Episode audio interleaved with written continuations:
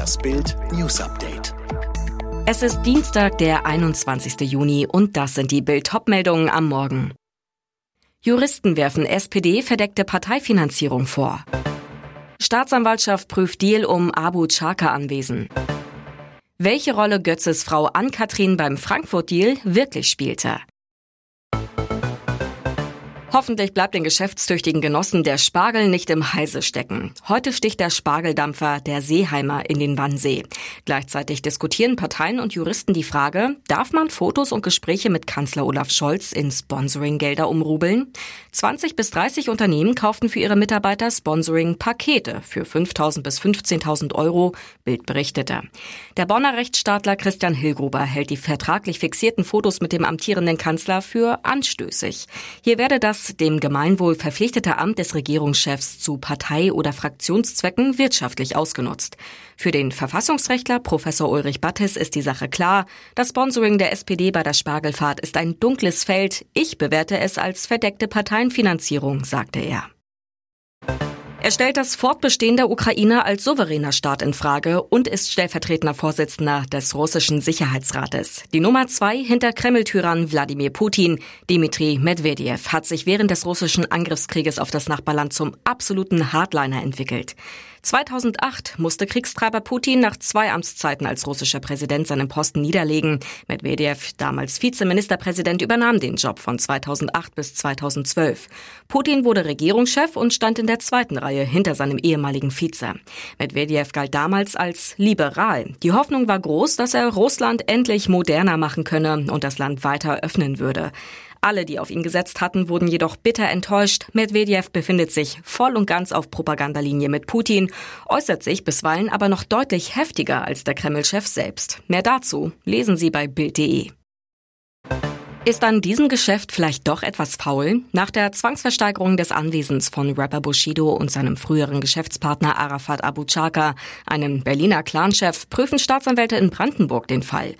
Es werde derzeit ausgewertet, ob es Anhaltspunkte gebe für verfolgbare Straftaten, sagte ein Sprecher der Staatsanwaltschaft Eberswalde.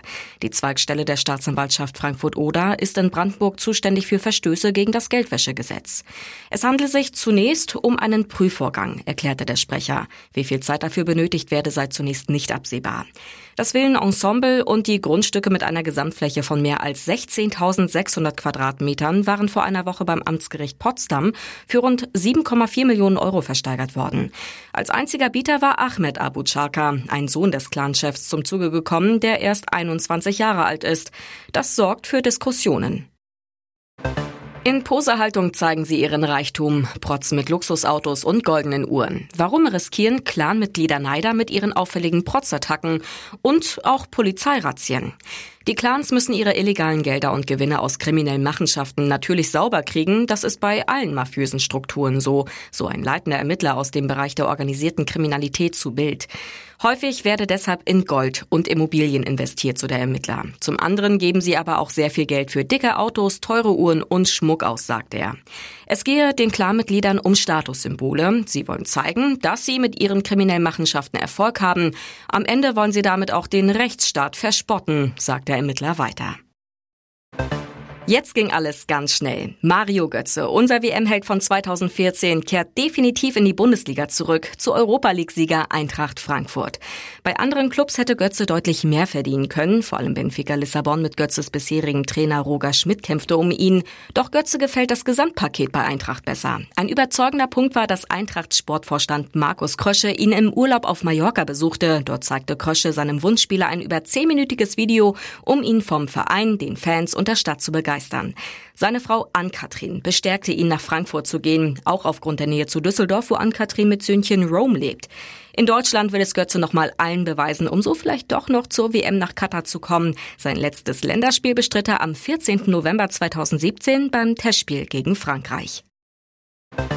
Jetzt ist es passiert. Josua Kimmich und seine Lina haben geheiratet. Nachdem erste Fotos vom Hochzeitstanz in den sozialen Medien kursierten, bestätigte jetzt das Management gegenüber Bild, sie haben sich das Ja-Wort gegeben. Der Bayernstar und die Juristin sind seit 2013 ein Paar, lernten sich in Leipzig kennen.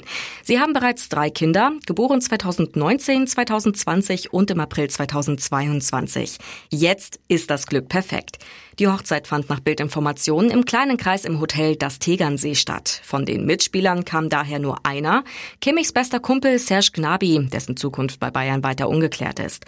Fotos zeigten Josua und Lina beim Hochzeitstanz, Lina in einem wunderschönen weißen Brautkleid. It's happening, es ist passiert, steht auf den Bildern. Kommende Saison will Kimmich dann wieder mit den Bayern so lange wie möglich auf allen Titelhochzeiten tanzen. Alle weiteren News und die neuesten Entwicklungen zu den Top-Themen gibt es jetzt und rund um die Uhr online auf Bild.de.